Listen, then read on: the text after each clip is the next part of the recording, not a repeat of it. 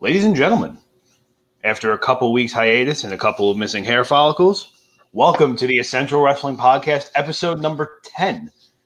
We cannot be here without you guys. We thank you so much for joining us here tonight through the I 95 Sports Network, through the Blackjack Media Group. We can't thank them enough for letting us be on their airwaves tonight. Al, I know we normally start with some kind of Star Wars pun, but it's episode 10 and we haven't gotten one yet. Yeah, that's it. We, we haven't gone to 10 in Star Wars. I can't remember what uh, MCU reference it was. Tyler, I know you've been gone for a couple weeks. Uh, we mentioned The Force Awakens. We didn't go too much further past that. Uh, we want people to like us, not hate us. So uh, we're staying away from uh, the other parts of the Star Wars trilogy. But Tyler, you are correct. Welcome back. Glad to have you. Glad to see that beautiful face again. This is episode 10, ladies and gentlemen. And Tyler, real quick, I got a very I got a fun special surprise for you, Ty. Okay. Okay?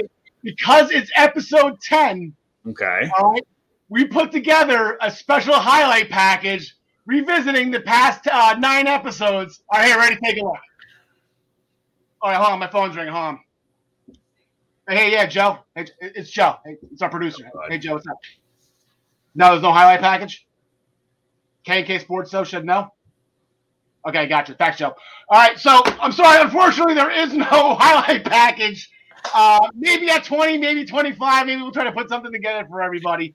Uh, but real quick, let's come over uh, tonight's uh, tonight's lineup. Ty, um, the Impact World Championship has been seen. We finally saw it after three months in hiatus.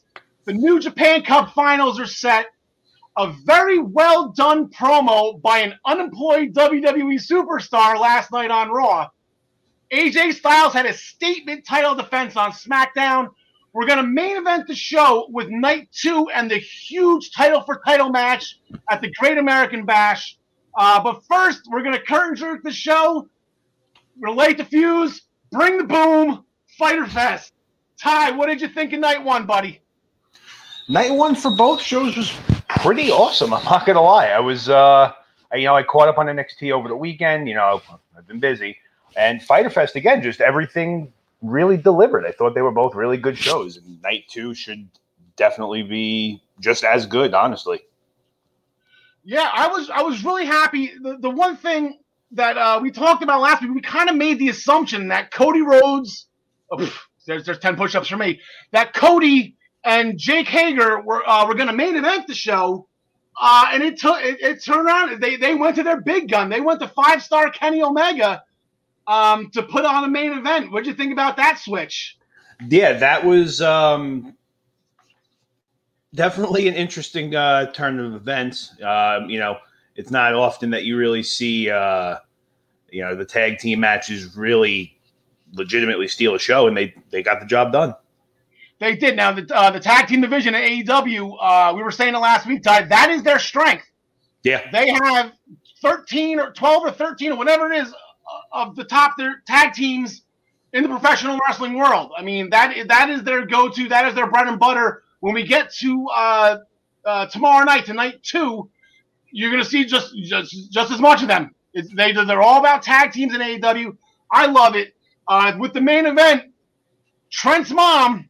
I mean, Tyler. I, my mom used to drive me and my best friends uh, to my sporting events when I was a kid too. That brought a tear to my eye. We didn't have a minivan. We had a 1979 Bonneville station wagon.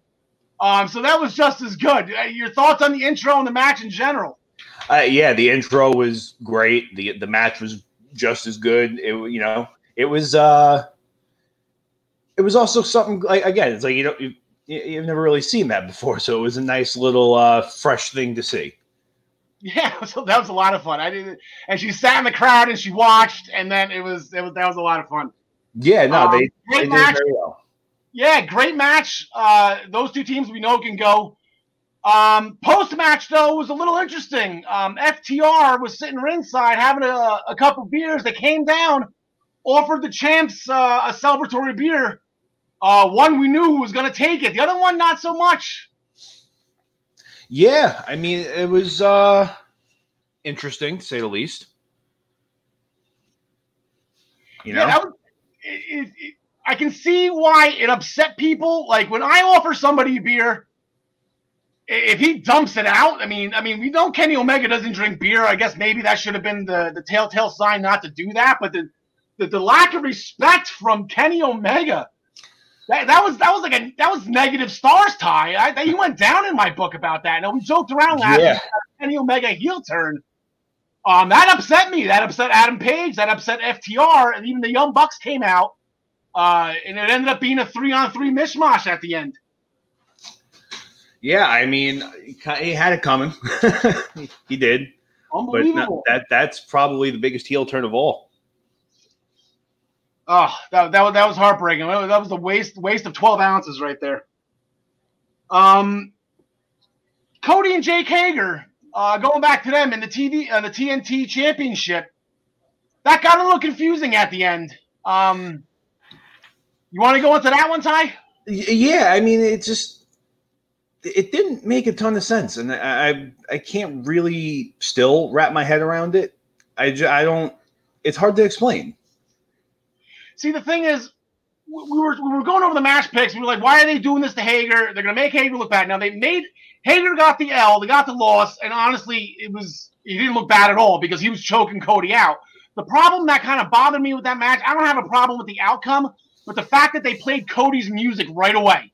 Like it, it took away the suspense of who won the match. Like imagine if they they didn't play Cody's music, Hager's got his hands in the air, and then the ring announcer announces Cody as the winner of the winner. And that I think that would have made more sense. I mean, I don't have a problem with that the outcome the way it was. Um, I kind of knew I figured uh, Cody was uh, retaining anyway. Um, and like I said, Hager still looks strong because of it. But it, that was I would have held off on the music until after the ring announcer. That's, that's my only complaint about that. I'm gonna nitpick here on this one time. Well, yeah, I mean, I've been, you know, I was calling for, you know, a couple weeks before my little, uh, my my little future endeavor that it was. I thought it was going to be a little while before Cody Rhodes, or no, there's my ten push-ups. Yeah, Um, that I, you know, I figured it'd be a while before Cody drops the title, uh, regardless of who he goes up against. Um, it's just I, I don't see them wanting to play musical championships. Uh, I think they had the right idea though with the ending, but their time, like I said, like you were saying, rather their, their timing on everything was just really off. Yeah. Um, it, it, like Cody, Cody sold it too. He, he, it took him a while to get up after that choke that Hager had him in, but he pinned himself. That's, it's unfortunate. Um, Private Party defeated Santana and Ortiz. None of us had that right. Um, I believe all four of us got that one wrong. Um, and now Private Party is going to be getting a World Tag Team title match that we'll get to in a little bit. Uh, I just want to throw that out there now. The women's title match, Ty. I took a shot at Penelope Ford about two, three weeks ago, and boy, is my foot in my mouth now. That was a performance. Yeah, that was that was uh that could- arguably could have been one of the best matches on the show. Um, again, you know, Shida, I don't think I don't see her dropping her title anytime soon. But again, they put on a, a fantastic match. I didn't think Penelope Ford had that in her. And they were saying it, you know, time after time. And a lot of times when you hear the, the, the announcers, he's having the match of his life. He's fighting his heart you know, blah, blah, blah. She literally was having the match of her life right in front of our eyes. I don't know. I didn't know she could do any of that. I didn't know she had that in her. Penelope Ford went from here to up here in my books. I mean, what that was an outstanding match and, and a losing effort. And Chris Jericho, I believe, said it best. He's Chris Jericho said a lot of stuff on on. Yeah, he stole did. the microphone.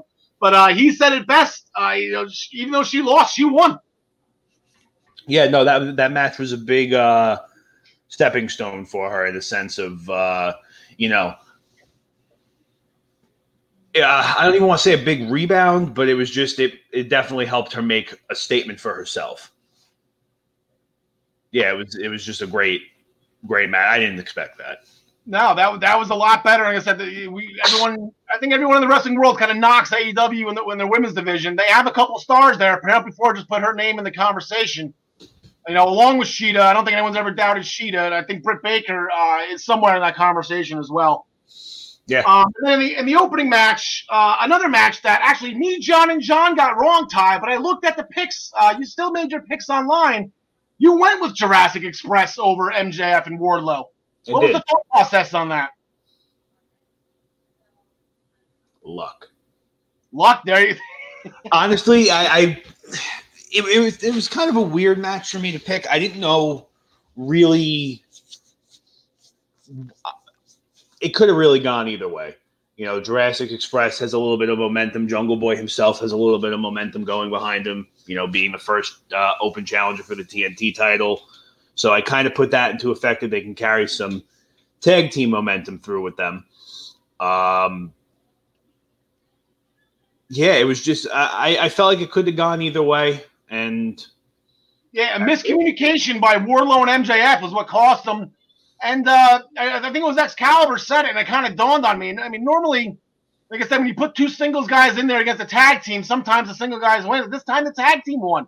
You got a legitimate tag team beat two singles wrestlers. Like I said, all being a miscommunication. MJF uh, and MJF got in his face. Um, real quick before we bring in uh, John and John for their picks, something that's been bothering me for a very long time. Uh, Marko Stunt. He reminds me of somebody, and I can't think who it is. And I, it hit me finally last Wednesday night. You ever watch Roseanne? You remember Darlene from Roseanne? No, that's before. Oh, people look look up Darlene. Uh, what was her like? Conner, Darlene Conner. That's who Marko Stunt is. Hopefully, John and John will get that reference. I know uh, they're a little bit uh, more towards my age than yours. Uh, but coming up, we have our Fyter Fest picks. We first uh, want to bring in. We'll bring in John Smith. I believe we have to bring him in first to keep our graphics set. John, that's there you go. Uh-oh. He's got the conga line going. There it is. There we go. Ah, jeez. Of course, my camera's not working right. Okay. Uh, not a problem, pal. That's why we're, that's why we have pre-production meetings, buddy. That's why we, we, we take care of that stuff there. Right. Ooh, that's not what I wanted to do.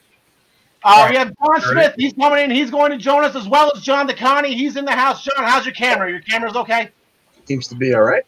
All right, good. That's what I want to say. That's what I want to say. camera Uh, with an issue. So, do you guys get my Darlene from Roseanne? Am I wrong here? Marko Stunt?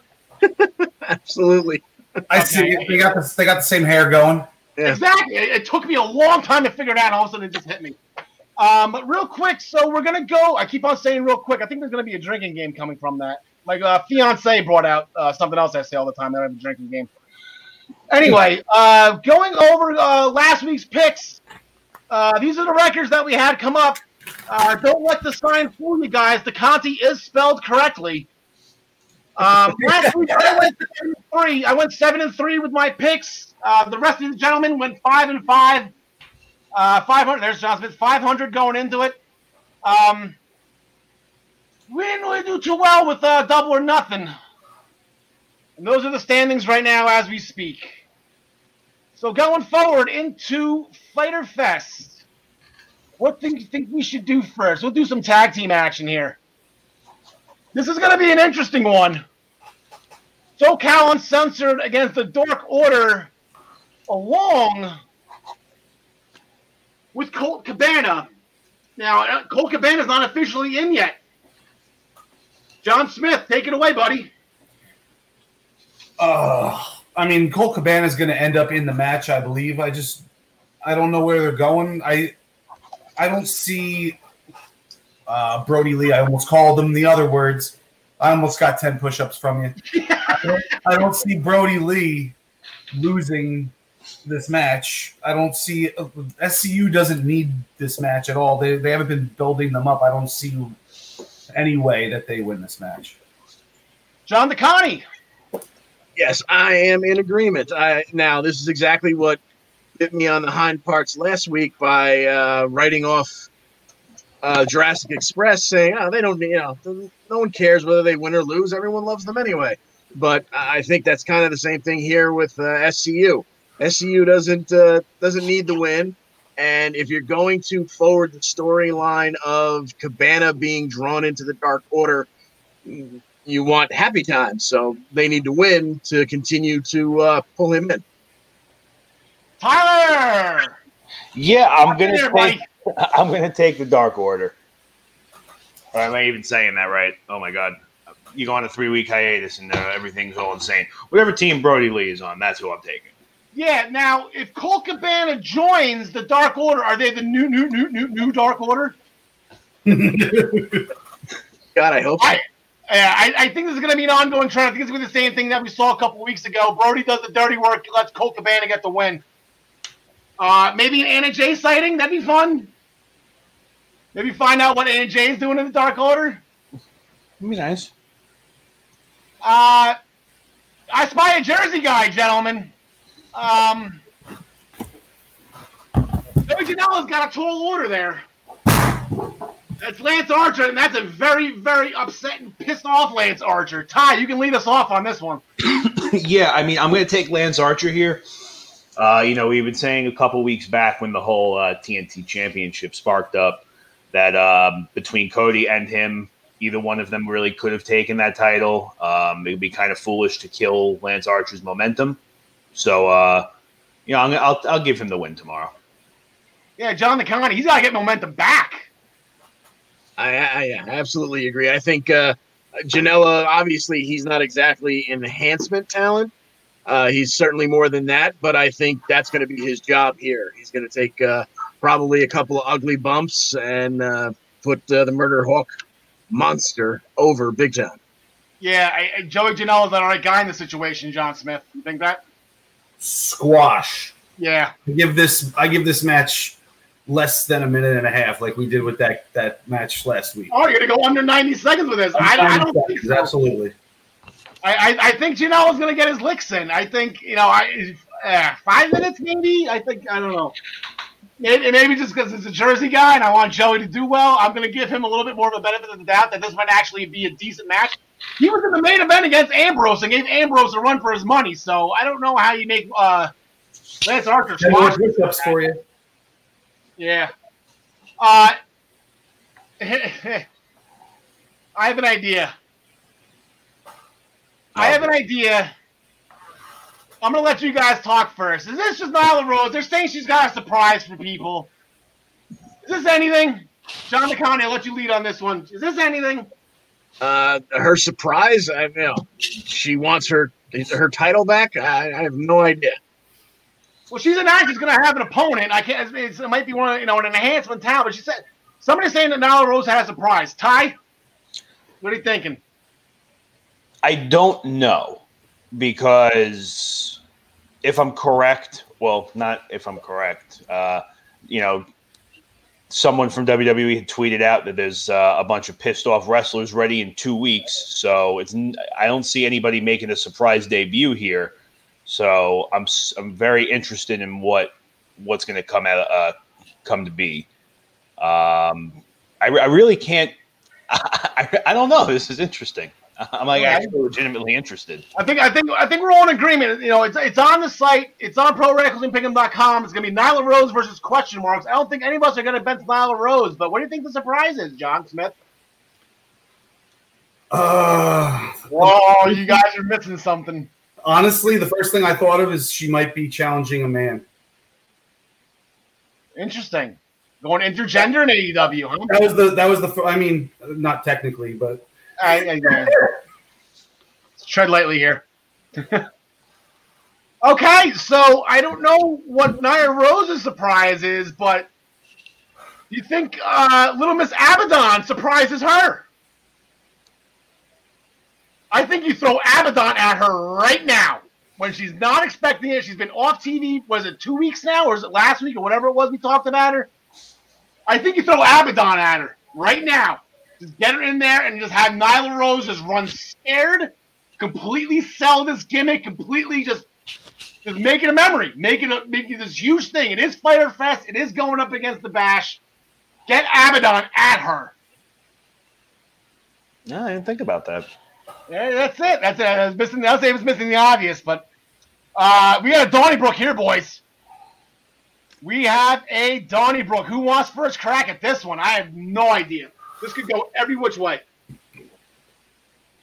Yeah, this is probably the hardest one to pick on the card because I don't know whether you you put FTR and the Young Bucks over and keep things nice between them right now, or you let them lose and already start to see cracks in the uneasy friendship. And, you know, because we all know it's leading up to them facing each other. So I guess if you put a gun to my head, maybe I pick uh, Butcher, Blade, and the Lucha Bros simply for the fact that it starts the tension between the Bucks and uh, FTR. All right, Ty, follow it up, buddy. Um, you know, I never, I didn't think about it that way before I made my pick because that was actually really good. Um, I picked, I mean, I picked Young Bucks and FTR just so they would keep the peace. Um, I could see them riding it out a little bit longer. You know, they got something nice going on right now. Uh, but who knows? I've been proven wrong on this show multiple times. So, yeah, Yeah. I'm, I'm still going to stick with Young Bucks and FTR though. All righty. Um, John Smith. Hashtag bleep show.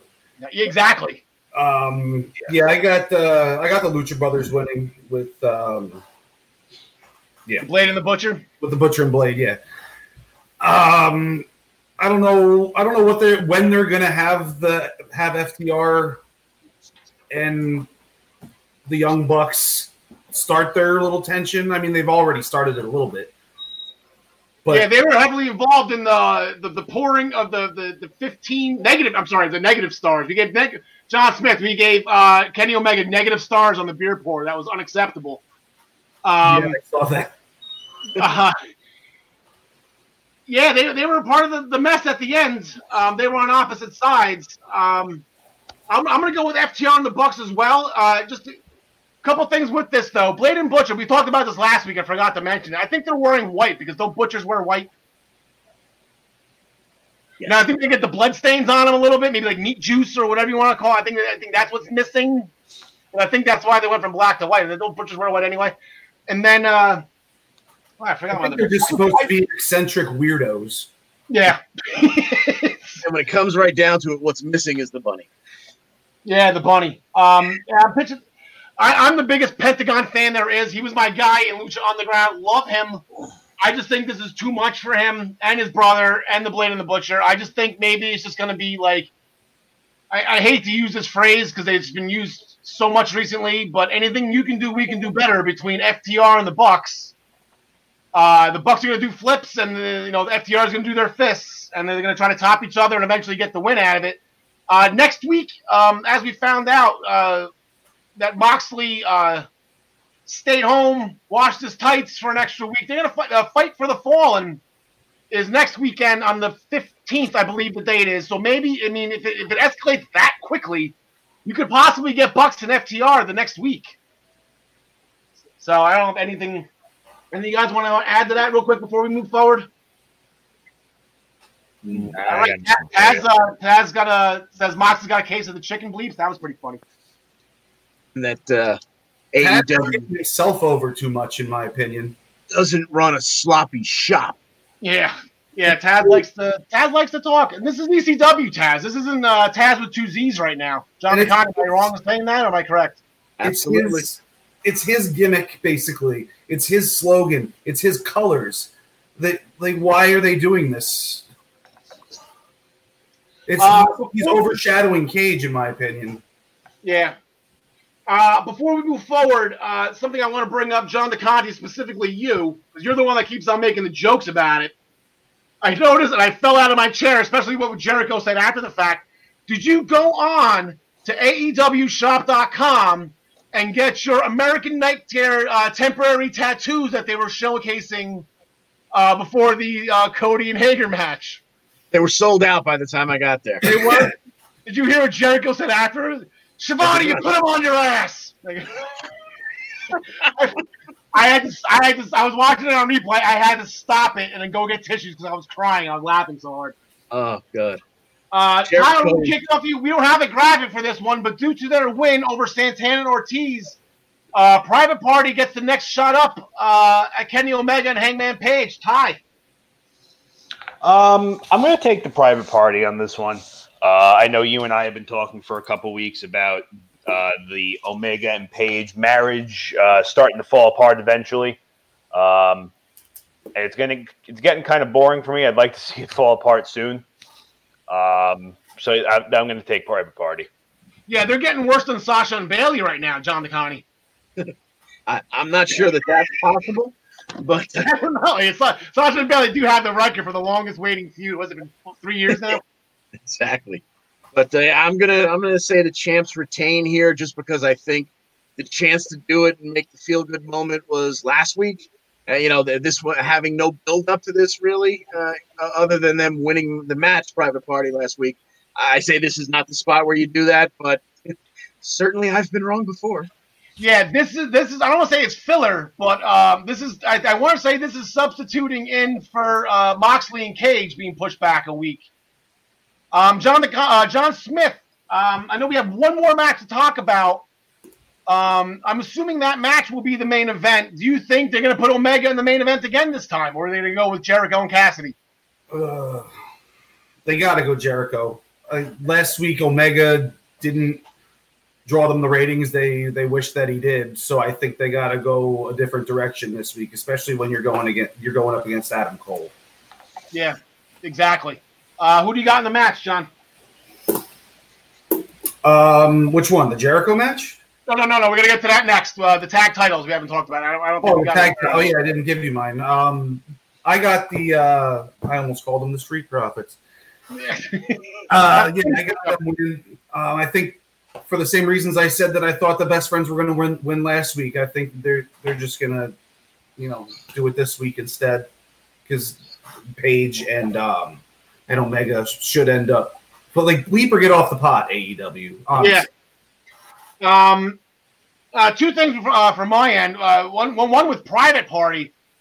Last week, it's it's a it's, it's a nice event. It's AEW Fyter Fest. Everyone's kind of going all out Marq Quen comes out. He's got the, the, the leopard and, and the, the, the, private party. He's got the tails. Got, he looks MVP like, you know, private party, you know, the champagne room, whatever. Isiah Kassidy was wearing like a tank top. Like he just it, it, he didn't really look like he fit into a private. I don't think he would have got into the club where the private party. I, I think I think Isiah Kassidy's got to step up their game. Um, I think both these guys, maybe at some point in the future, I, I am gonna go, I'm gonna go, I'm gonna go double down on Kenny Omega and Adam Page. Um, they got me the win last week. Um, they got me those three extra points that none of you guys got, so I'm gonna, I'm gonna, I'm gonna double down on them. Um, like I said, I think this is gonna get dragged out. I think they have a plan for this, possibly maybe double or nothing, or all out, or all outs next right in September. And then uh, what we're I guess uh, we were wrong last week. We called the main event wrong, but uh, we're kind of getting the feeling now that Moxley and Cage um, is sidelined till Fight for the Fallen. That Orange Cassidy and Chris Jericho uh, will be going up against Adam Cole and Keith Lee. Um, John Smith, we'll go, we'll go in reverse order this time. I'll let you speak first. I don't know where this is going. I think there's just going to Mike Tyson is basically going to be what makes this something worth watching. If they just have it be only Orange Cassidy versus Jericho with all the buildup, I don't know why you're going to put it in the main event. I think Mike Tyson is the reason that that this is all happening. This is just a way for Tyson to get involved. Okay, there's a follow-up question then. So hypothetically, there you go. I knew we were forgetting something. Hypothetically, yeah. hypothetically, uh, if Moxley and Cage was happening this week, it would probably be the main event. Are you still putting Tyson in this, or would you actually? Do you think Jericho and Orange Cassidy would still main event if Tyson's involved, even with Cage and Moxley? Um, you know, I didn't really put enough thought into it, I guess. But yeah, uh, yeah I mean, Tyson's involved. That's the huge payoff, right? When I when I thought about it, I thought about it as them being the main event. I didn't think about the fact that you know, it's it wouldn't have been had Moxley's wife not gotten sick. But maybe they are going to call him in, you know, as a as a last minute thing, just because they they're scrambling. But then again, yeah. I went one in five or one in four last week, so I, w- I would take what I say with a grain of salt. I did. Uh, Tyler made the graphics this week. I did have everybody's individual records on the shows on that. And I guess you can thank Tyler for not throwing that one and four next to your name. What's uh what uh, the last five? Yeah, well, you, John went one and four last week at Fyter Fest. You only got one match, right? Uh, Thank God for Hikaru Shida, huh? Tyler, take the swig and then uh, let me know what you think. You think uh, Jericho mentioned Tyson last week? We haven't seen him or heard from him. Yeah, so I mean, I, I, picked Orange, Cat, Orange Cassidy um, solely with the mindset of if Jericho loses to Orange Cassidy, he's going to go berserk on TV, and I cannot wait for it. Yep. But when you tie in the fact that Mike Tyson hasn't been around in the last couple weeks, uh, and he's pretty overdue for an appearance. Um, you know, it could it could be something where Mike Tyson could get physically involved. There could be something where he just causes a distraction, and this is an easy roll up. Um, Mike Tyson plays a pretty big hand in how the match is going to end if he shows up. So I'm going to pick Orange Cassidy just for amusement's sake. Yeah. Um, yeah, John DeConti. We've seen Chris Jericho versus The Undertaker. I mean, Orange Cassidy before. I'm just joking about. Anyway, uh, my reference to Undertaker being Orange Cassidy last week. John DeConti, who you got? Uh, with what those two gentlemen just said, every fiber of my being wants to pick Orange Cassidy, but I just think Jericho is such a genius in terms of ring psychology and pure entertainment in a spot like this. I, I can't for the life of me figure out what I think he's going to do, but I cannot pick against my personal goat you know, in the history of wrestling. Got to go with Y2J. Yeah, you can't do that. Yeah, yeah exactly. Uh, I, yeah, I be like you picking against Triple H. I know exactly. I was gonna say I was gonna say Eva Marie, but um. Oh God. uh, I, yeah, I'm gonna go Orange Cassidy. I think this is. I think Tyler. I forgot it. Not that I forgot about Tyson. I don't know. I just didn't think he would use him this time. I guess they could. They 100 percent could. Because they're in a war right now, and I guess MJF made that abundantly clear uh, before his match last week. Uh, that would only help my cause, but I just I just think Jericho. I think he gets screwed or something, and I guess Tyler's right. I think he, I just he's gonna snap, he's gonna flip out, and uh, and I think that'll be that that's more uh, of a payoff than him winning. To tell you the truth, at this point. So, um, once again, Fyter Fest Night Two is on ProWrestlingPick'em.com. Oh, we got four people now. Play against your friends. Play against the universe. So uh, feel free to create a, uh, your own pool with your friends. You can play along with us in the Essential Wrestling Podcast pool. Um, please do. Uh, right now, we are going to move forward. John Smith, this is not so long for now. This is we will see you later when we talk about NXT uh, as well as the Great American Bash. We will see you in a little bit. John DeConti, you're going to stick around for a little bit. All right. Because, ladies and gentlemen, make way, make way. This is your time to shine. Catchy song that uh, that uh, kicks off Impact. I, I enjoy that theme. John Connie, our senior Impact correspondent. Tyler, I was creating job titles for my friends while you were away. I hope you do not get upset by this. We hired them; they are on payroll. I do not mind as long as I'm not the one paying them. John DeConti, take it away. What do you want to talk about first here? Your show. Okay. Uh, well, we started the show with uh, Bey uh, versus Suicide, in an very you know an interesting but not all that long match.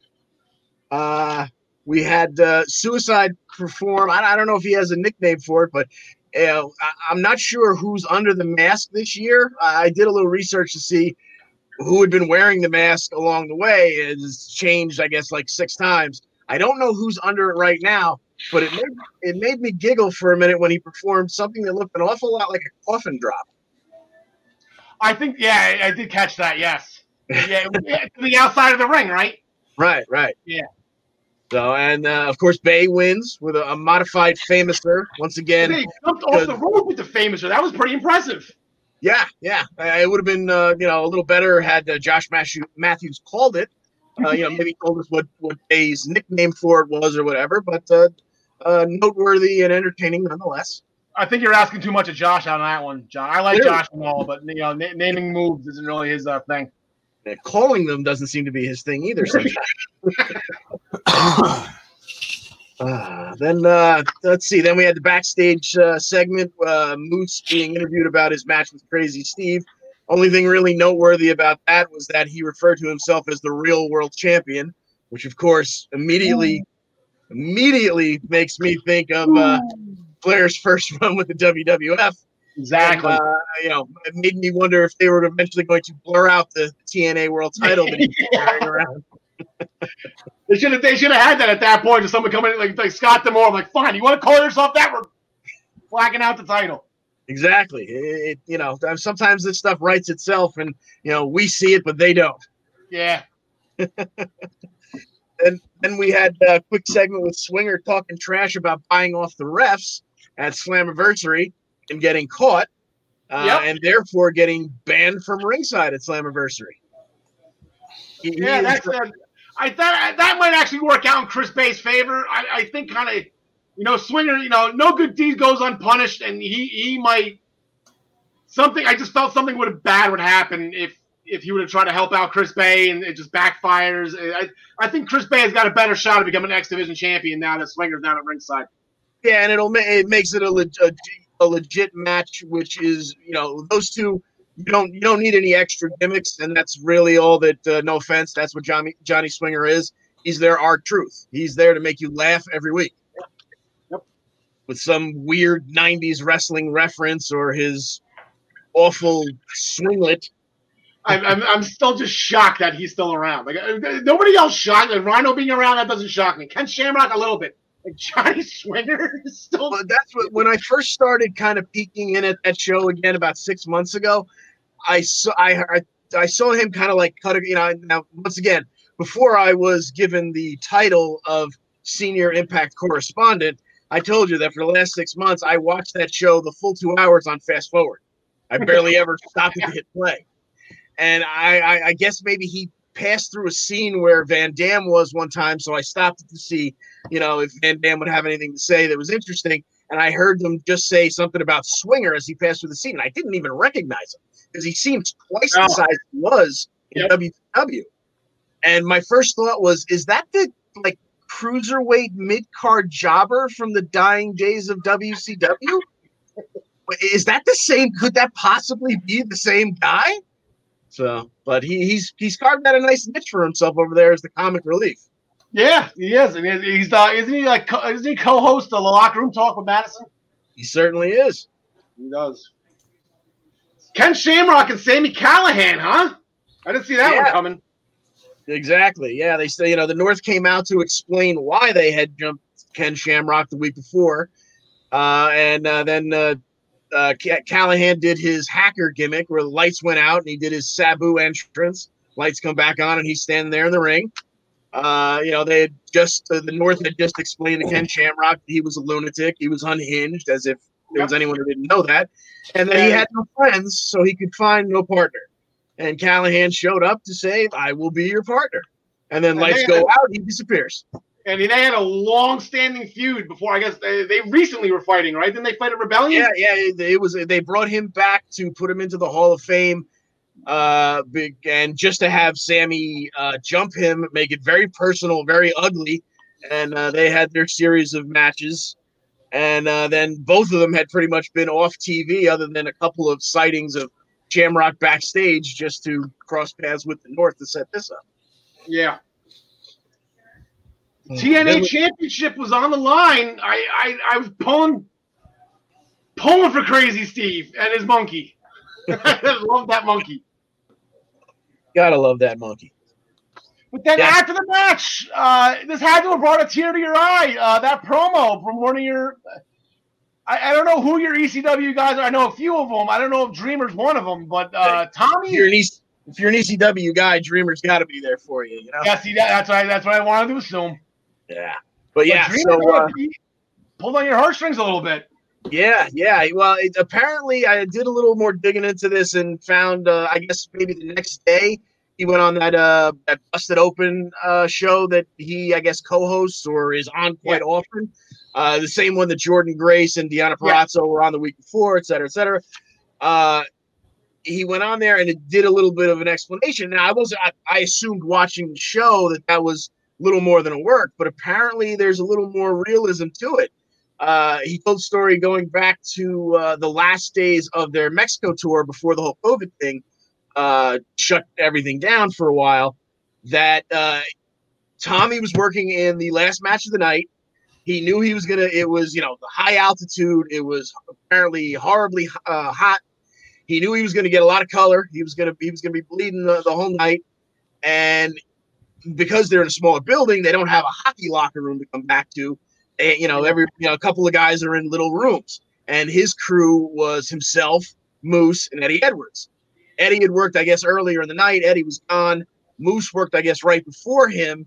So Tommy had brought an extra towel from a hotel to make sure that he had that towel to cool down with and actually clean when he was going to be, you know, dripping with blood. And uh, he worked the last match of the night, went back to his locker room only to find his towel on the floor with two big old moose prints in it. And he snapped a picture of it and sent it to his, at the time, buddy Moose and was like, you know, what the heck, bro? You know, I come back from my locker room. I come back to the locker room at the end of the night. I don't even have a clean towel because you helped yourself to it, and you don't even hang it up to, to dry. And apparently, Moose didn't respond. Didn't uh, you know? Just didn't say sorry, nothing. So the two of them have had some hard feelings ever since. Wow, Well- they, they just throw it right on TV, huh? That's, yeah, and, and you know the, the best stuff has you know a good portion of reality to it. Apparently, unless this whole thing is a work, that has a good bit of uh, reality to it.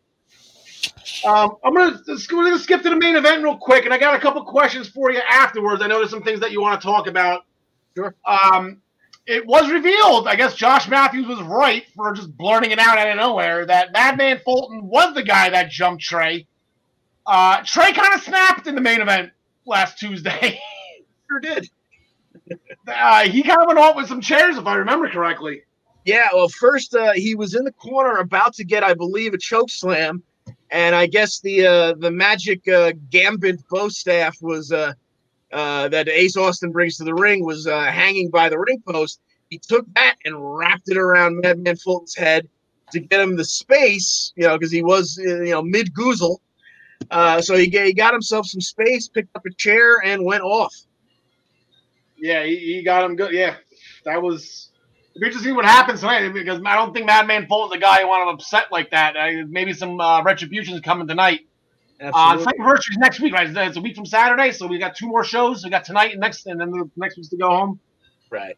Um, real, uh, real quick before we get into uh, the rumor aspect here with uh, the phone call from Scott D'Amore and the promo they ran after Impact last week, which I know you want to talk about.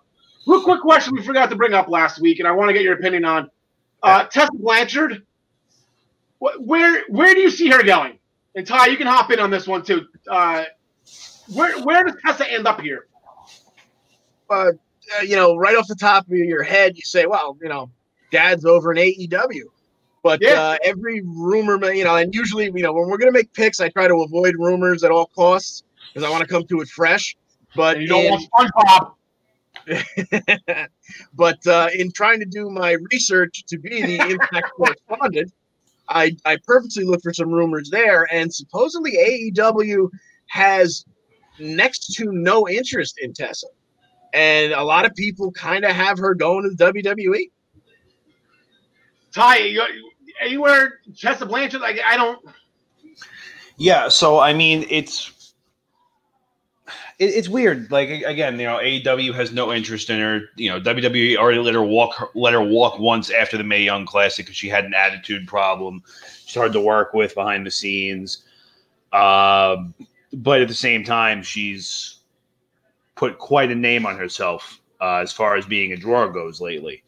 Um, so it's kind of you kind of do you take the risk, uh, seeing that you know your undoubtedly biggest uh, women woman on the roster, Becky Lynch, is going to be out till probably around the Royal Rumble. Charlotte Flair's out for a couple weeks. You know she she's not going to be gone terribly long. Uh, you know, do you think WWE needs her? Is the real question. Um, I would probably lean more towards no but there's a lot of people that WWE di- doesn't or didn't need, and they still got them anyway. So it won't surprise me. Yeah. Um, Yeah. If I had to pick right now, though, I would say of the two, she ends up in. WWE. Yeah, that's it. from what I've been seeing too. I don't, I don't click on the articles. I just scroll past them. Uh, and my knee jerk reaction was exactly right. Tully Blanchard is an AEW. She could be a star there. She could run a division. You know, it, let them teach. But the thing is, if they don't have any interest in her, WWF already got rid of her. It's it's almost like she's the Chevy Chase of professional wrestling here, where it's just like she's so good on screen, but she's impossible to deal with you know, behind the screen, like I don't understand. I think it might do more harm than good. It would have to be if she goes to WWE. I'd say more harm than good if she goes to NXT. I wouldn't put her in NXT at all. I, I would throw her on Raw. That's what they want to do. Put feed her to Nia Jax. Welcome to the team. Well, I, th- I think if they do pick her up, maybe she sits out for a little while and they wait till Charlotte comes back. Because since we never got the horsewomen of NXT versus the horsewomen of Ronda Rousey's camp, maybe they go, you know, Flair versus Blanchard and, you know, they bring her back just to see how that works out. And if she's a nightmare, then they give her the boot after they have Charlotte inevitably pin her. Uh, she if she's in Mexico right now, she doesn't want to come stay. She's just staying AAA for it. She's got to grow up. I mean, that's what I've been. That's kind of what I've been hearing. And she just she's just a horrible person backstage, and she just needs to grow up. To stay in triple AAA and relax. You know, and apparently there's been other comments going on around about it too. But okay, real quick, John, before we get into our picks, uh, Scott D'Amore had a phone call. yes, right after the North, uh, you know, had their square off with uh, Sami and Ken Shamrock. Uh, they were furious because they were not dressed to compete. Uh, so they ran backstage and bumped into their countryman, yeah. uh, Scotty D'Amore, who was just finishing up a phone call with a couple of good brothers who uh, he said would fit in perfectly. And uh, as he put the phone away, he bumped into the North uh, and that's when the match for Slammiversary was made because he was not going to let that stand to have his countrymen up, you know, upstage like exactly. Shamrock and Sami Callihan just did. But uh, as you're saying, to get back no, to the day before Canada Day. Yes, exactly. So, but yes, uh, as, as, I said to you in private conversation, or maybe it was even in a, uh, a Facebook post, I think that you know the North, uh, in all likelihood, get through Shamrock and Callihan via some heel tactics, but I think they've got a couple of good brothers in their immediate future thereafter. Yep, and the North are in trouble. Yeah. Um, and we'll get to uh, when they ran. I, I love the flashbacks. Uh, you know, remember this Impact Championship match, and it was Eric Young winning the World Championship, and then they ran a pretty interesting video after the show. Yes, and what I've come to call the uh, Marvel Cinematic Universe end credit scene. Yeah, exactly. They seem to do one of these every week.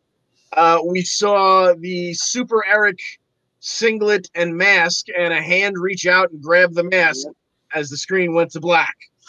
That's and uh, since they've already uh, they've already leaked tonight cold open the first like three minutes of the show tonight, we see Swinger uh, come into the screen and happen upon those same articles and he you know and he you know at the time at the time i was i i wasn't watching during the super eric era so mm-hmm. i had assumed that's who it was about but it took me quite a bit of uh you know google searching to find out that i was correct in my assumption uh, but had I waited till this week, Swinger walks in, sees the stuff, picks up the mask, and goes, "Super Eric," huh. and kind of like tosses the mask and walks off screen. So another big tease for who could be one of one uh, of possibly multiple former champions returning. Yeah, and uh, not to mention, they just said uh, when we'll get into it next week when we make our Slammiversary picks. Uh, they they announced that there will be only four people in the main event, and one of them they're not going to announce till the show. So um, that'll be interesting. Uh, real quick, John, because we got to keep moving forward here. Uh, we got four matches, I believe, signed uh, for tonight. We got Sami Callihan and Josh Alexander. Um, I think I think Sami's the singles wrestler here. You got to go, Sami. I would have to agree with you. All right, then uh, and then your girl, your girl Jordynne Grace, in a non-title match as a tune-up uh, for Slammiversary. She's got Kimber Lee. Yeah, I'm going to go with Grace if this one uh, finishes cleanly. Uh, I don't put it past Purrazzo to get involved, but assuming we get a real ending to it, I'm going to go with my girl Jordynne Grace. I think it's about time Jordynne Grace gets one up on her too. I think I think Purrazzo maybe tries to get involved and like Jordynne catches her, like post match or something, and, and puts her. She's got to start fighting back here. I would enjoy um, that greatly. Yeah, uh, Susie and Kylie Rae uh, against Taya Valkyrie and Rosemary. I like Taya and Rosemary, but that's just a weird pairing. This yeah. is a weird feud. Yeah, I just I, I don't really you know Taya walked into the middle of locker room talk last week as her uh, her charge there uh, uh, pardon me, John E. Bravo Yep. was hitting on Rosemary, and uh, Taya just, you know, basically uh, took Rosemary's hand and let her off because she was looking for a partner. No build up, no explanation. you guys know I am the easiest critic with there what there is with wrestling. I pretty much that segment was awful. Like that Yes. was just that was pain. That was painful to watch, and that, and that it, it takes a lot for me to be like, man, that was just terrible. That locker room talk segment was. I I, I sent John Smith the the link to the show because he wants to start being a part of these conversations. I'm like, dude, like, don't judge the show based on locker room talk. Like, just get like accept that that was hard. It's not always that bad. Like, it's pretty good. the one redeeming element of that uh, that whole bit was anytime Taya, you know, passes, and they've had it happen about three times in the last two weeks. Whenever she passes uh, cross paths with Swinger, and you know, asks him, you know, have you seen Bravo? I can't find Bravo. Swinger every time refers. Uh, tell Dino I haven't seen Dino Yeah. in years. Tell him I love the guy. He mentioned Frenchie Martin, I think, a week ago or something. Yeah. He mentioned Frenchie too. He mentioned Frenchie. Frenchie Martin's not here to bail you out, buddy. I'm gonna go with uh, Ty and Rosemary on that one. Yeah, Uh, likewise. Uh, and then uh, there's a, uh, a fatal four way. I don't know if it's elimination or not, but you got four tag teams going at it. You got uh, pretty much the other four tag teams, not named the North. Right. Um, TJP and Fallah Bahh versus Reno Scum versus Triple XL versus the Deaners. Yes. Uh, I'm going to go with TJP and Fallah Bahh just for the sake of momentum. Yeah, they I- had the I don't big know. last week against Reno Scum. I'm picking Reno Scum again. I'm gonna, I'm gonna double down on them again. Hope we don't lose out too much here. so uh, we're gonna keep John DeConti. We're gonna keep you on for a, a quick more, uh, one more part of a segment, real quick, uh, because we know, uh, I personally know you are big into championship belts, uh, collecting them, uh, auctioning for them. I know you you you showed me the Facebook pages that you're on. Yes. Um, Spending way too much money on them. Yes. Yeah. but uh last night, uh MVP and Bobby Lashley debuted this. Uh which is apparently the new United States Championship belt. And I'm using the word apparently because I'm not buying it. I will let you. Uh, I know, Ty- actually, John. Before we get to you, I know Tyler um, has uh, something he wants to say. Uh, get this off his chest. I know he was kind of. He texted me last night. He wasn't happy. Yeah, I mean, I thought the Intercontinental title was bad, but my God, um, I didn't think they could possibly do worse. Um, I'm gonna pull up a picture of the belt one more time. Let's take it. Oh, that's not. Ah! hold on. Um, yeah, I the real mean, deal, um, yeah. So I mean, I'm not joking. I'm setting you up. no, I I know you mean, got more jokes. I was setting you up. I know, I know, I know. Okay. I'm, I'm, I got, I got to space them out. Um, you know, it's one. I saw somebody last night actually did a little bit of Photoshop with the belt and moved the eagle with the stripes up to the middle of the title and moved the word champion down. I thought that looked ten times better. That's, that, I think the word champion is way out of place here. I'm thinking th- my thing is it- with the with champion and bright blue big letters across the the front. It's like it almost looks kind of impactish to me, almost like I've seen this before.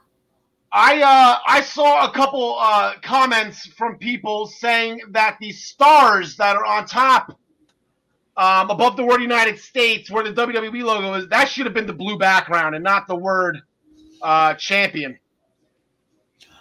John Um, McConaughey. Oh, yeah, no, no, no. Go ahead. I I, I see. I- I- you got jokes. You'll get your jokes in. Don't worry about it. As the Yeah. belt aficionado. Yeah, well, that that yeah, that was my first thought. Was that uh, clearly that the the shape of the plate is supposed to be mildly reminiscent of the belt that they're apparently doing away with, even though Al's not buying it yet. Not But buying if, it. if that was the case, then yes, absolutely, the stars should have a blue background. Like when, when I see that title, I don't immediately think, you know, from far away, I, I couldn't even see the word United States above champion Now, and I I almost couldn't perceive the red and white stripes. So if you made the stripes maybe a little bolder, a little thicker, and put the blue background behind the stars, okay, that's the U.S. title. I I get that. But uh, I, I will say this: if you showed me that belt with no reference, someone was creating a new title, I would say, you know, kill it with fire. but having seen the Intercontinental title, having seen them take the masterpiece of Reggie Parks that has been my favorite title since I was in short pants, exactly, and do what they did to it, making it so forgettable and uh, just colorless, lifeless, and boring. I think this one is a vast improvement. And apparently, I don't know that the same company made them. I assume it did. They had them both uh, made, I think, almost two years ago. They were supposed to swap them out somewhere around SummerSlam, or at least that was the heavy rumor back at that time. And then it just, you know, Vince changes his mind, you know, uh, every time the wind blows, and they shelved that. And then they, you know, the night that they brought out the Intercontinental title, it was just kind of like, oh, by the way, Shinsuke, you're on your way to the ring. Here's your new title, and it's awful. So I think this one, even though the circumstances were weird, I think this one is a thousand times better than the Intercontinental title, even though it's still god awful.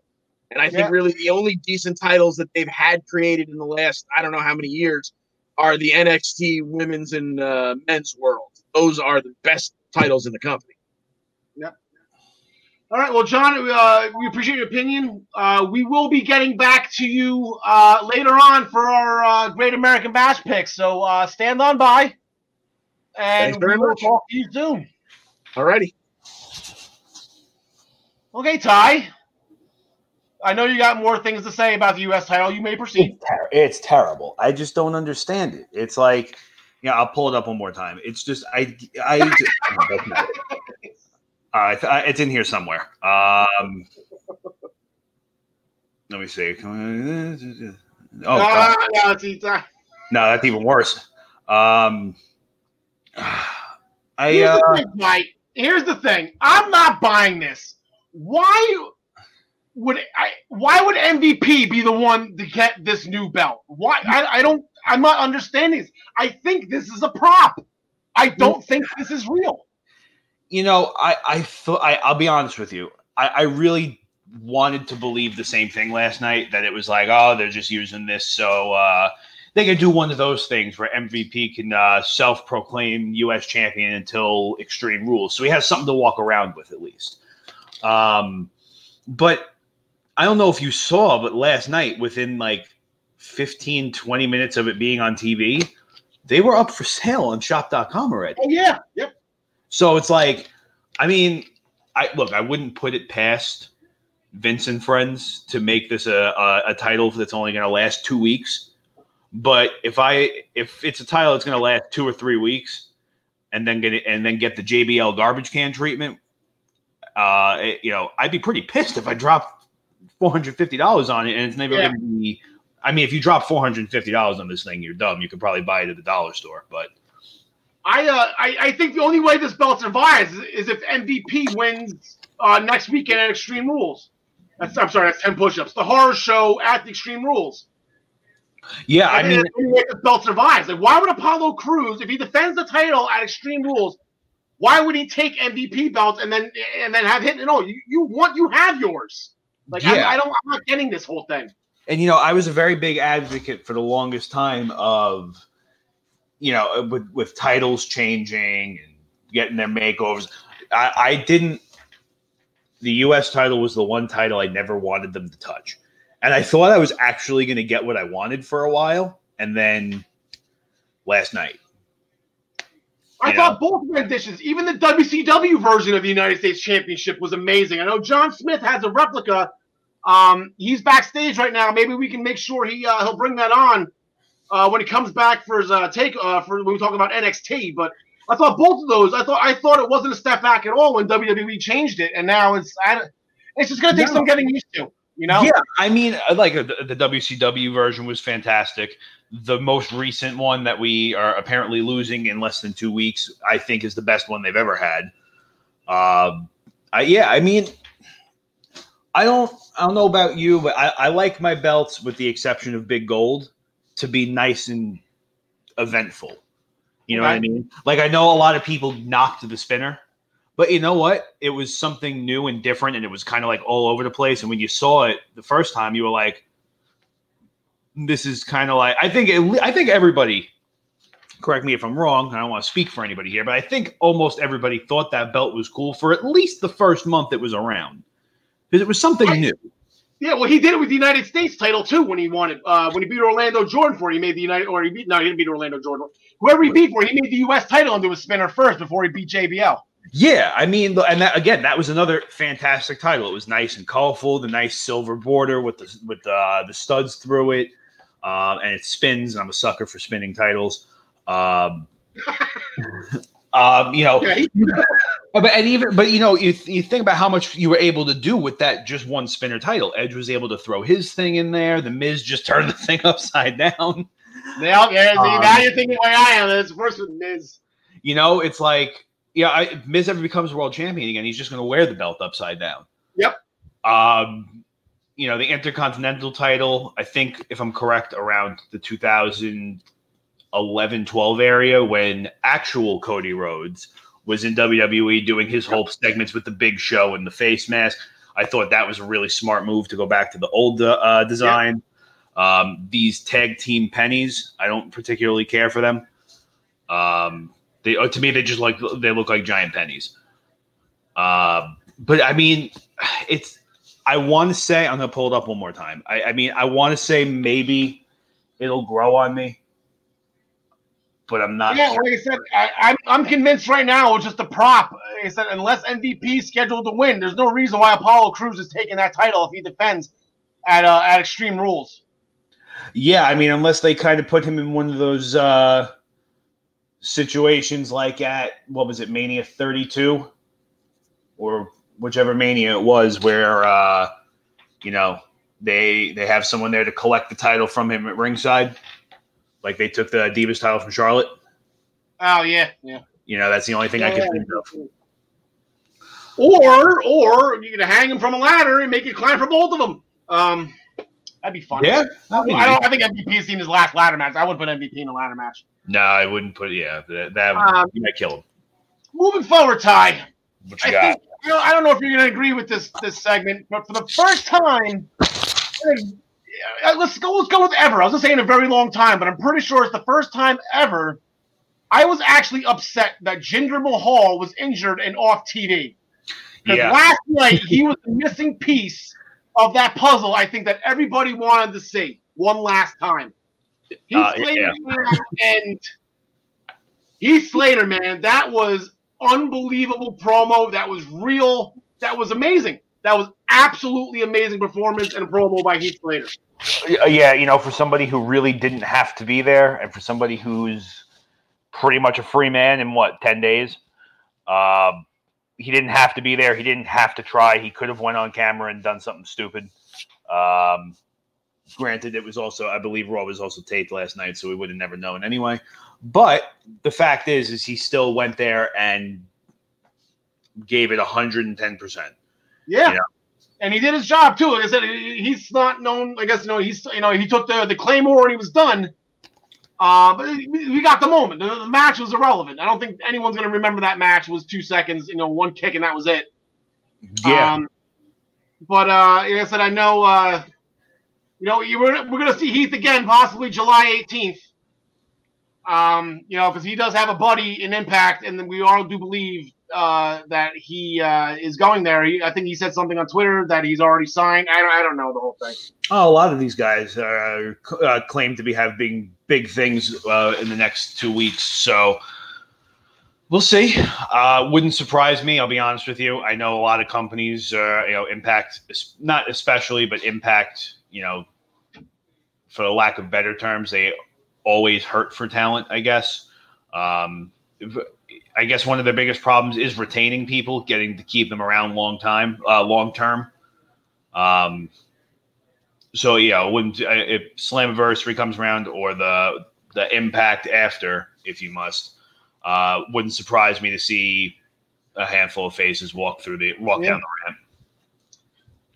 Um, speaking of rumors and everything, we're gonna keep SpongeBob up here a little bit because this is for everybody Yeah, we're gonna need on the internet that was led to believe that Kairi Sane is done with professional wrestling. They're gonna send her back over to Japan. She's gonna fill out her uh, finish a contract as an ambassador. She's gonna start a family. Welcome back, Kairi Sane. and cue the music, cue the umbrella spinning, and here comes my Japanese darling. I was happy to see her last night. More than more than just seeing her, the fact that she just shoved all those rumors right up everyone's ass, and it was it was beautiful. Well, um, I don't want to be that guy because I know we don't do rumors here too much, but the show was pre-recorded. Yeah. Who knows? Um, so I, I, I think if I'm correct, everything is at least a week off of when it's actually happening. I look, I don't want to see her go, and it's pretty, it's pretty blatantly obvious that she's going basically because of Nia Jackson, the injuries she's getting from her. Yeah. Um, and it's a damn shame, uh, especially because I think we can all mutually agree, uh, you, myself, and the two Johns, that uh, Nia Jax sucks. I hate her. and the only reason she's sticking around this long is because of her cousin. Yeah. And it Yeah, well, makes she's me been, hate off, she's been off TV for a little bit, so maybe they're uh, maybe she's working on some things. She's been out for a couple weeks, right? She, uh, me hate her cousin. they uh, she hit the referee. I don't remember the repercussions uh, reper- re- bleh, repercussions that came from that, but uh, you know she's been off TV for a while now. Uh, Good. maybe she is uh, somewhere training and trying to be safer. I don't know. Trying to give the people the benefit of the doubt that they're trying. no, Um, no benefit of the doubt. Goodbye. so Tyler, So Al, what is an eye for an eye match? I did I did see that. What is it? Um, I don't know, but whatever they choose to do, they should be extremely careful. Um, Yeah, somebody could lose an eye. no, not even from somebody losing an eye factor. It's uh, how they go about somebody losing an eye. Um, because this match already doesn't sound PG. Well, Uh, you mean Nicole show the horror show? that that definitely is not PG. Um, you know, I think, you know, if well, if you put Rollins over Mysterio, it's very easy. You just stop, you give him a curb stomp or grate his head against the stairs again. Yeah. How Mysterio would do it though, how he would take an eye from Seth Rollins is interesting because I mean he's already got to use a step ladder to get up to his eyes to begin with. So that's already you're taking like five seconds right there just for him to get to the guy. Yeah. The guy, the guy's already got time to move. Yep. Um, I would think. I mean, uh, you know, we've again something we've been talking about for the last couple weeks now. Uh, before I, I disappeared, but uh, I, I there's no way Dominic's not getting involved. Yeah, yeah, it'd be interesting to see how he fits in. Like I said, I don't, I, don't, I eventually do want this, uh, the turn and the swerve. I just don't want it right now. Yeah, I mean, uh, I Um, think I think maybe it's one of those things. You know, I, I see Dominic picking up the the win from Mysterio, and not even like having to get too involved. Just that classic like pen tucked all the way in the hand thing. He's the one that does the eye damage. He does the one that he's the one I that think so. Well, because you know they, they're so. What's that? I was gonna say, how would Seth Rollins look at an eye patch? That's that's another thing we got to consider on this. If, if Rollins loses, he's gonna be a pirate for a while. Yeah, I mean, you know, Paul Burchill could probably lend him a couple of pieces. um, no, you know what it is? Is I I feel like WWE's been so high up on putting Dominic in the promos and getting him involved Yeah. that if there was ever a time to set those, you know, it's if you you could put you- you're in a situation where you could have Dominic take out Seth Rollins and be Seth Rollins being the heel he is, you know, I'm not going to compete till I'm 200% cleared. Uh, you know, you can keep him off for about four or five months and get that's an extra four or five months of training for Dominic. You know what I mean? To set them Yeah. up. But, and I, you know, I'm, uh, I, hate, I hate to do this, but I, I got to pull up our, our good friend over here. But with everything from the last couple of days, you know, the whole Mysterio not getting in his extension, you know, does that play a role in whether or not Dominic's going to get to stick around? I, I think he sticks. I, I don't I don't see why. They just seem too invested in the kid to where they would Yeah. let him go. But I think if one stays, clearly the other one's staying with him. So Yeah, I can't, I can't see like Dominic. I can't see Dominic in WWE training, and all of a sudden Ray just shows up, and you know he's a part of the elite. That'd be Yeah. that would, yeah, it wouldn't make much sense. Um,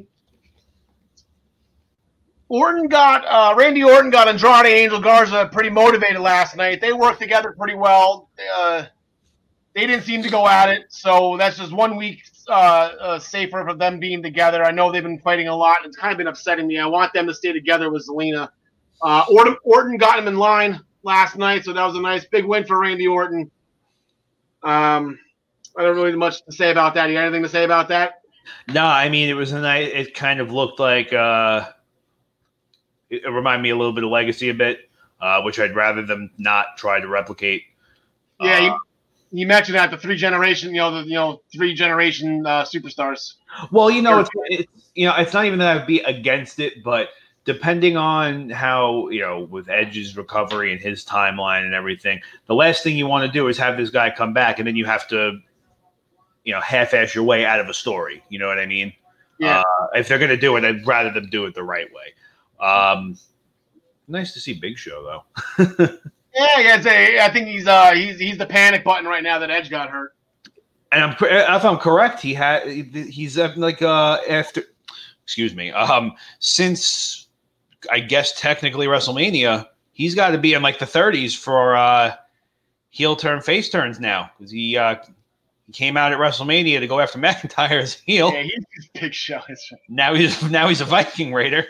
Yeah, now he's now, he, now he's a fan, now he's got a Netflix show. He's got he's he's a, Now he's a yeah, now a Netflix show. Um, but no, it's it's nice to see him around. I, I think it should. Uh, it, it's it's just uh, it's cool right now. I'm actually enjoying Raw. Good, good. Yeah, and actually, uh, the main event, uh, Nikki Cross, uh, she distracted Bayley. Asuka got the the win in the champions versus champion match. Uh, Kairi was at ringside, which was nice to see. Sasha was at ringside. It was a nice little scuffle. Now, next week, Ty, we had another tag team championship match. Uh, Sasha and Bayley are going to put the belts on the line against the Kabuki Warriors. Yeah, you see the title change here now. I, I want I want to see it just to keep Kairi on TV. You know, if if Kairi Sane and Asuka win, that puts all of the departure rumors to rest. But at the same time, I don't see the I don't see Vince or writers or creative, whatever you want to call them, putting going back to back double champions with their tag titles. You know what I mean? Yeah. Because it's like it's taking away, you know, the titles from teams like your favorites, the Iconics. Yes. You know what I mean? It's uh I just I don't see I feel like when um Sasha and Bayley do drop the titles, it's gonna be to a team like that. I don't see uh Kairi and Asuka winning.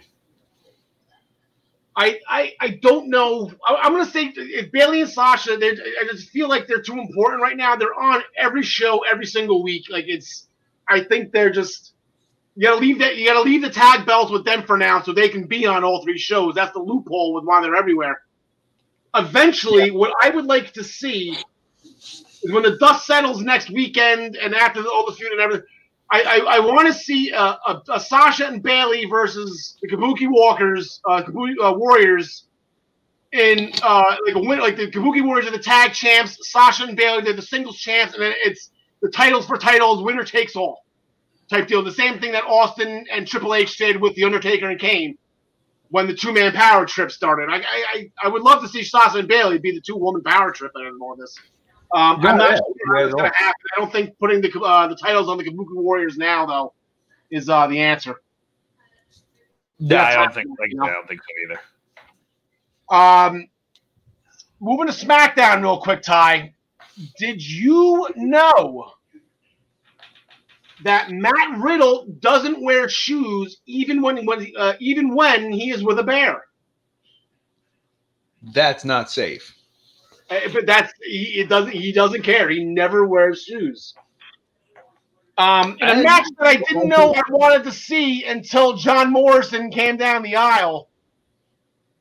What a match between John Morrison and Matt Riddle. Yeah. No, they definitely they tore it up. They uh you know, Matt Riddle obviously he's gonna be uh he, he they have him strapped to a rocket and flying forward right now, which is a good thing. Uh you know, you see too many of these NXT guys come in and uh they're relevant for like what a month or two. Like Shayna Baszler, where like where's she been? So it's nice to see that you know, it's nice to see an NXT guy actually doing well uh, after a call up. Yeah, and I, I, a lot of stuff. You know, Morrison did some amateur wrestling maneuvers there in the beginning. I didn't know he knew how to do all that stuff. I don't know if he's been training or whatever, but great performance by both guys. Um, and it was a cradle style win, uh, like a pinfall. He didn't knock him out. He didn't hit him with the bro Derek. He didn't, you know, he didn't do anything. He just he out wrestled John Morrison and, and held his shoulder for. You could have held him down for ten probably. You know, Morrison wasn't moving. He couldn't move, and Morrison knew it too. He, he was pretty. He was upset after Riddle go after the the pinfall. He got he's like ah, you know, like it was. He got out wrestled. Uh, speaking of out wrestling, another Donnybrook of a match. Um, AJ Styles, I want to say it was a statement win because he hit a Styles clash, uh, hit a power bomb into the Styles clash, followed by the phenomenal forearm. Uh, and after a great match, but he just he, he just he just thumbed out Drew Gulak at the end, and that was a statement win in my book. Yeah, I mean, it was interesting to see him kind of to to bully Drew Gulak for the last uh, portion of that match like that. Um, uh, yeah, I mean, again, it, SmackDown was two for two that night, just right there. right off the bat too. Those are the first two matches. Like the Yeah. Intercontinental Championship match didn't even have intros. Like that, they just they were already in the ring and they were just going at it. Like, wait a minute, is this for the belt? And the graphic came up. I'm like, okay, I guess they're going at it, and it was phenomenal. No pun intended. Actually, pun intended. Pun hundred percent. I intend that pun. um, going into uh, next week's picks for SmackDown, um, Sasha and Bayley before their title defense on Raw Monday, they got Nikki Cross and Alexa Bliss in a non-title match. Um, Bayley fought Alexa Bliss last Friday, uh, got the win after Nikki Cross just uh, couldn't take it anymore, jumped in the ring and started beating up Bayley. Uh, so they're doing a tag team match as it's set up because, uh, as you know, Nikki is challenging for the SmackDown Women's title at Extreme Rules. Uh, who do you got in that tag team match coming up, Ty? Um, see the, the I didn't think about that. That actually makes it interesting because you're going to have SmackDown going right into uh, Extreme Rules. I know it's a They're non-title match. Yeah, They are Um, everywhere. you know, because the way I see it is uh, Alexa Bliss and uh, Nikki Cross win carried over some pretty bad momentum for Bayley and Sasha into Sunday. Probably screams uh, not so good news for them. Yeah. Uh, if Bayley and Sasha win two times within 72 hours, uh, I might fling myself into the dishwasher. Uh, so I, I'm, am going to do that though. I, I think I think they're going to win.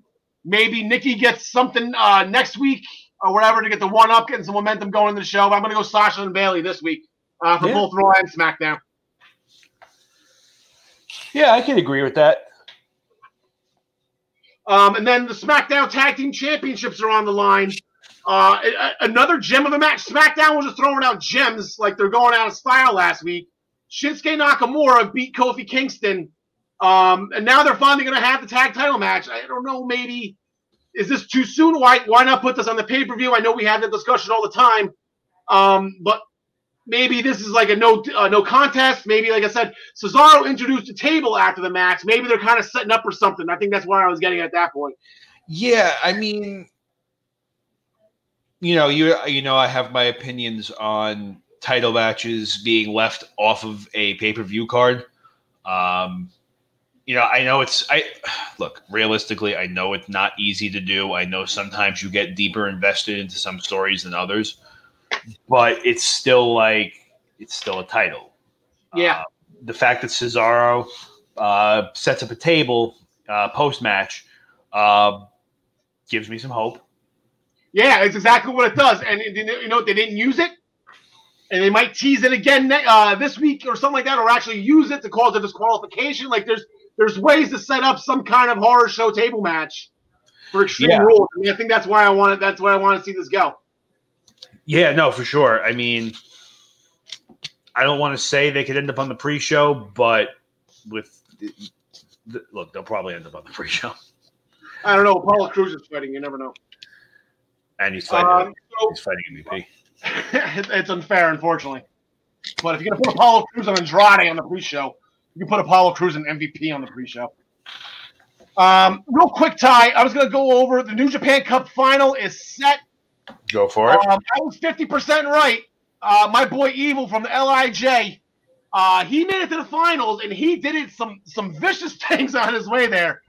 Um, he took out his own tag team partner um, with a chair. He swung a baseball bat, hit the chair. He just did some nasty things with his own tag team partner. Uh, and then in the quarterfinals, the round before that, he took out Yoshihashi uh, pretty quickly uh, with some viciousness. Uh, Evil, he's looking he's looking motivated right now. Um, I did the mistake by betting against Kazuchika Okada. Um, that's never a good idea.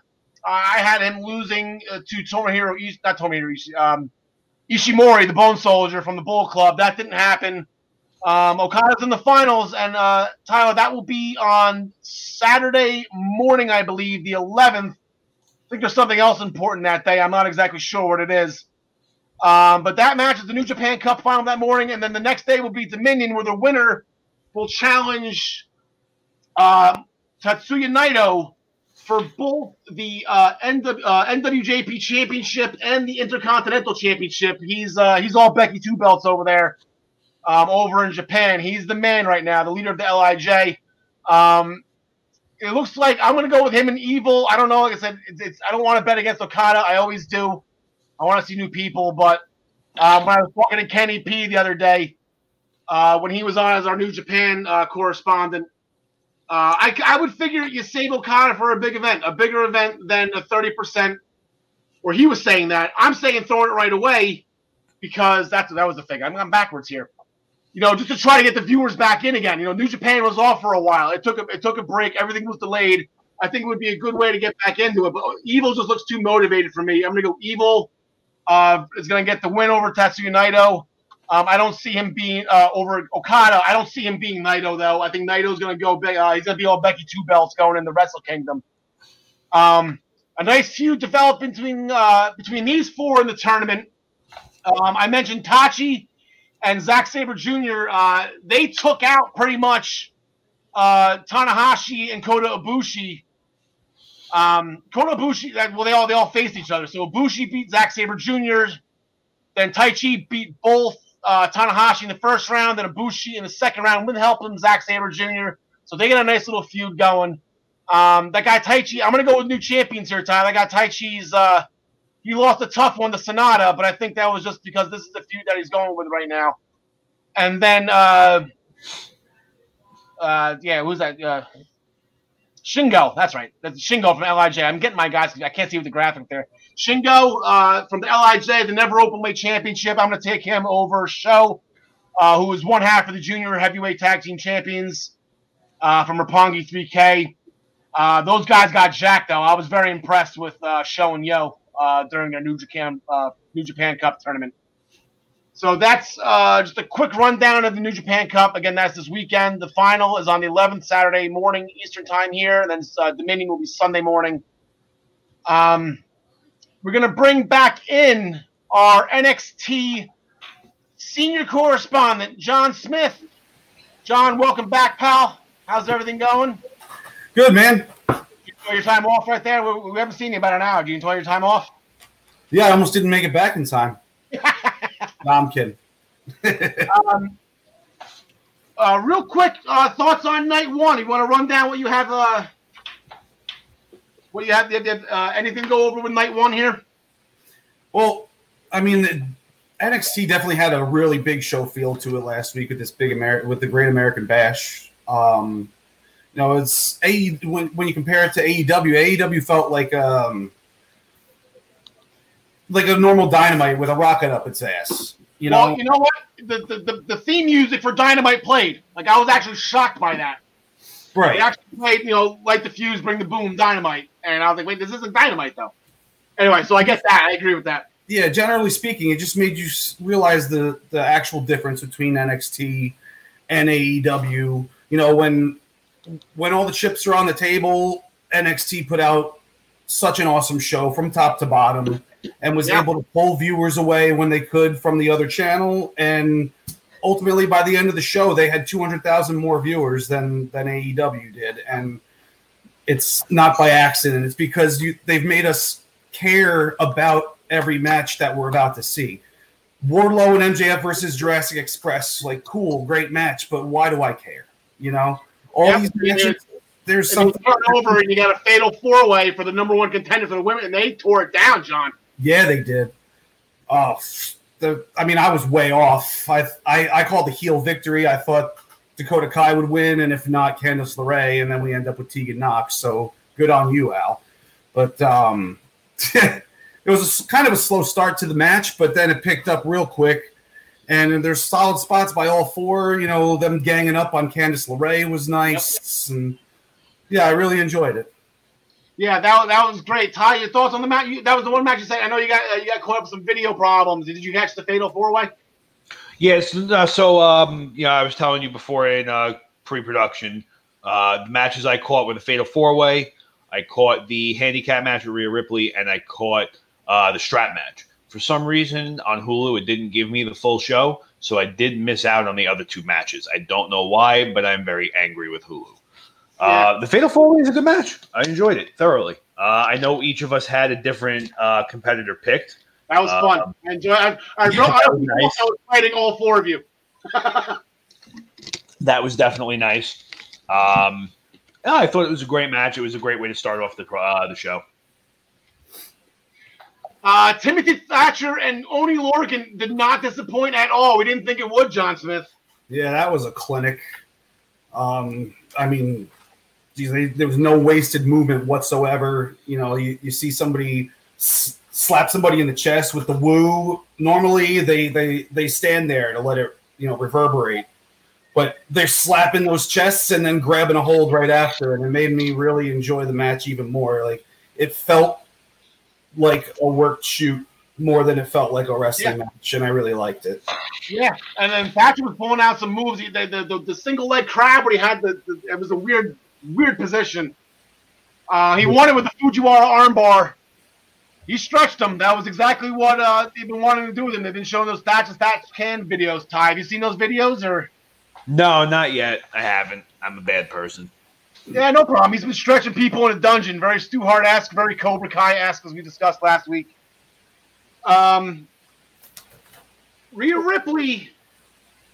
What, how is that a is that a double clover leaf? It was. Yeah, That was impressive. Oh yeah. yeah, very creative way to end that match. Yeah, she, she yeah, Leah's one thing, but taking you know Robert Stone, who was a tra- you know, despite the character he's playing right now, he's a former Impact Tag Team Champion, a former Impact X Division Champion. Like Robert Stone, Robbie E, if you know him in Impact, he the guy can go. So like the fact that she was able, you know, that was very impressive. So Rhea Ripley avoided joining the Robert Stone brand. She looked uh, when she wasn't getting ganged up on, when she was getting her offense in, she looked pretty dominant in that one.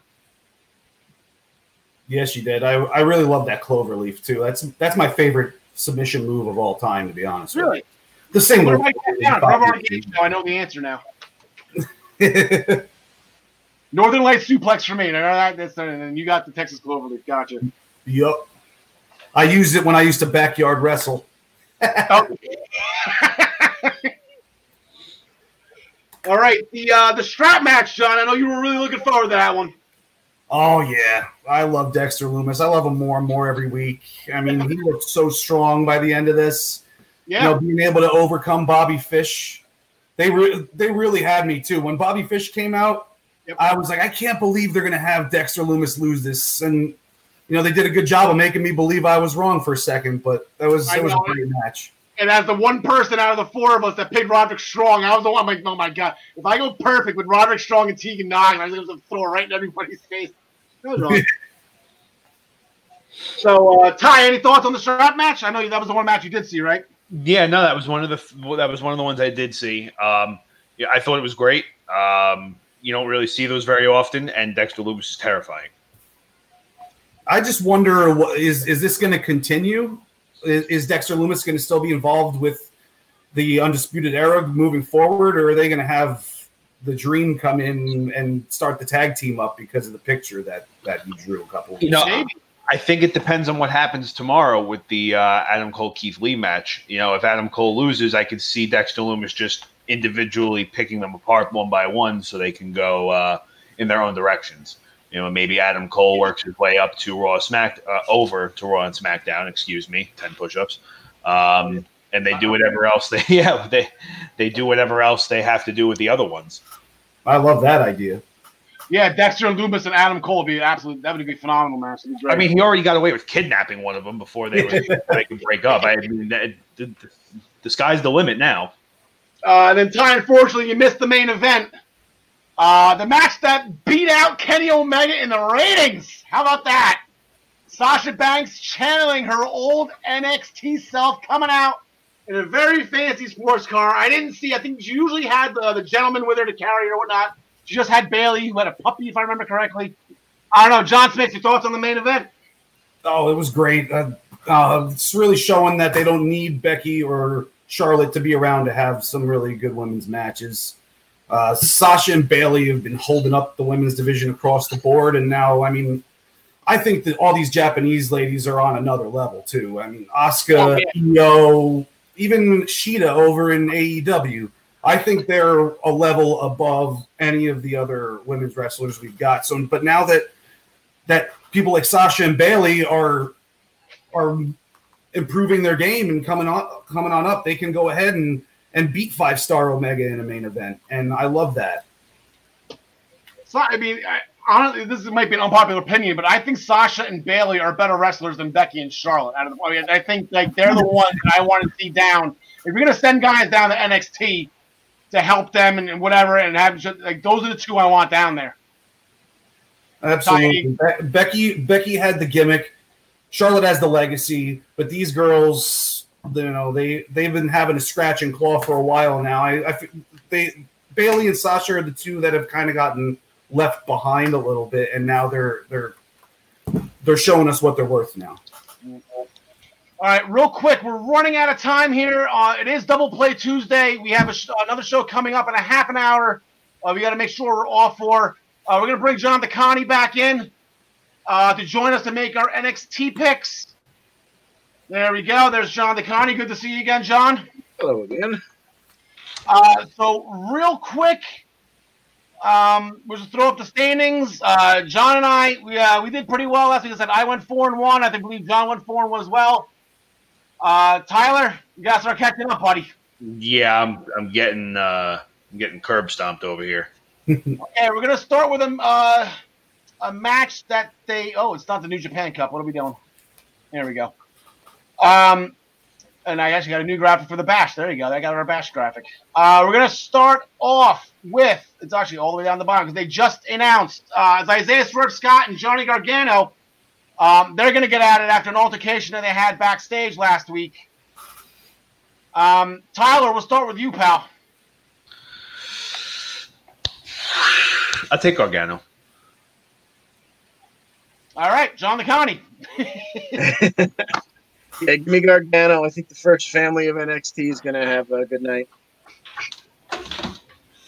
Yeah, I'm going to be in agreement on that one too. I think Johnny's going to start picking up some slack here with after a bunch of Keith Lee losses. John Smith. Yeah, I agree. I got Johnny also. All right, uh, Mercedes Martinez is making her in-ring return. Um, I guess she's been caught uh, wherever she has been. She's been away for a while, but she's coming back. She can go. She's just going to get thrown right into the mix of all this. You know, the next superstars that are coming up. Love to see her mix it up with Tegan or her mix it up with Dakota and Raquel. Um, that should be fun. So I think uh, we'll just uh, save uh, the talking. It's not going to be a Nyla Rose story. She didn't have some kind of surprise or anything. Um, I think this is going to be uh, Mercedes uh, with an enhancement talent, show her stuff, welcome back, and then move forward. Um, it's going to be a triple threat match uh, Legato, uh, Legaro, was it Legado del Fantasma, Legato, right? Legado del Fantasma. Uh, they had a nice little promo last week. Drake Maverick uh, has got more guts than brains. Came out alone to try to fight off all three of them after what they did to him, and Breezango came to help him out. So, uh, John DeConti, we'll start with you first. As much as I love Breezango and uh, Drake Maverick, I think uh, you know you're going to establish this Legado del Fantasma. They got to win here, and uh, in probably pretty convincing fashion. Yeah, unfortunately, I, I'll just uh, do my pick real quick. I completely agree 100% with that. As much as I love Breezango, I just can't see this. Ty, what are you thinking? Yeah, I'm pretty much in the same boat with you guys. All right, John. Yeah, it's the first time we're seeing them as a unit, so it doesn't make sense for them to lose. Yeah. And Well, I, that's gonna be- I really like I really like what uh, what he's doing too because he's he's got he's reminding me of what Jinder Mahal should have been when he was on when he was the champion. I really like this Okay. gimmick that he's got going on. Nice. Uh, it's gonna be nice to see Raul Mendoza and uh, Joaquin Wilde back in the ring. Yeah. It's been a while for them. Uh, we have, as a result of uh, last week during that fatal four-way match, uh, they had another altercation backstage. These two just absolutely hate each other. We're gonna go in the street fight. Uh, John DeConti, you picked Candice LeRae last week. Came up a little bit short, being the first one eliminated. Uh, you gonna double down on Candice LeRae, or what are we doing? I'm doubling down. Like I said, the first family's going to have a good night, even if they have to uh, help each other along the way. I think it makes sense to get them back on winning ways if you're going to make anything of this, uh, you know, poison pixie heel turn. Yeah, Tyler, you, uh, you went with Mia Yim last week. You're gonna double down on Mia. No. To let me down once, time, I'll make the same mistake twice. I'll take Candice. All right, John Smith. Yeah, Candice wins. This gives them something to, to throw in our faces for the next month about how they both won on the same night. I completely agree again. Are we? Are we? Have we agreed on everything? We picked the exact same picks for every single match. Have we? Uh, Yeah. We got one last match to go. Um, and this is the Big Daddy. This is the Big Daddy uh, of them all. This is supposed to be. Uh, whew, I, I don't even know where to go with this. John Smith, you are the senior correspondent. You can lead us off with this one. This is the biggest, probably uh, Fyter Fest and the Great American Bash. We got four shows in two weeks. This is probably the biggest match out of all of them. Absolutely. Um, I mean, after some stuff happened on Twitter last week, I think we've learned that they've recorded multiple endings to this match. Yeah. Um, Yep. Yeah, I mean, we're not going to be revealing any spoilers that were unfortunately made, possibly revealed last week. Um, I still have Karrion Cross ruining this match. I I've been saying it for weeks. I can't go back on it now. So I double, double count out that like no contest. No A no contest. contest. No Oh, contest. Wow, that's a bold pick. All right. John DeConti. Okay, I, a no contest was not something I even had in, in, in my head, uh, but I do, you know, I do see somebody getting involved, and uh, I guess if I have to make a pick, I would go with Cole retaining because I think, as I said a couple weeks ago when we started talking about this whole, you know, six guys for two belts that they had the the, the crunch at the top of the card at NXT. You don't send Finn there not to have him go against Cole to see who's the greatest uh, NXT champion of all time. And then somewhere down the line, as John has said uh, many times, I see Cross being the one to finally take it from him. So I Yeah. think uh, Cole retains or becomes the double champion. Tyler and I, I believe it was episode one. If you want to go back to highlight, I think we actually we we called we had Finn Balor being the guy. Like, I, I don't know, Ty. Yeah, uh, we did call the whole Finn Balor thing. We also both mutually agreed that uh, within uh, within the next calendar year, uh, Karrion Cross will be uh, the new NXT champion. Uh, Yep. I'm keeping tabs on it. Don't worry, because so far we're doing pretty well. Um, despite what I say, I would really, really like to see Keith Lee win. Um, the, uh, you know everything with Karrion Cross going on. Uh, it, it seems unlikely, but I can dream. No pun intended. Um, I think the whole point of this, if the whole point of this is a ratings war, if the whole point of this is to get people to tune in to watch your show, if the whole point of this is to beat out Jon Moxley versus Brian Cage originally, Keith, it's got to be the title change. I, I, I think I don't want to say it's a lock for Keith Lee, but I, I think the whole reason you do this is so that people tune into your show to see the title change. What happened when Eric Bischoff leaked out that Mick Foley won the title on Raw? Everybody, I'm not saying, like I said, no spoilers. I didn't read anything. I have no idea what they said. They take multiple endings anyway. Um, but even if that, whatever, the whole point is Keith Lee. That's the guy. And unfortunately, I think Adam Cole, who just celebrated 400 days, I believe, yesterday as champion. Uh, unfortunately, Ty, I think we're going to be wrong on this one. I think Keith Lee is going to be the next NXT champion.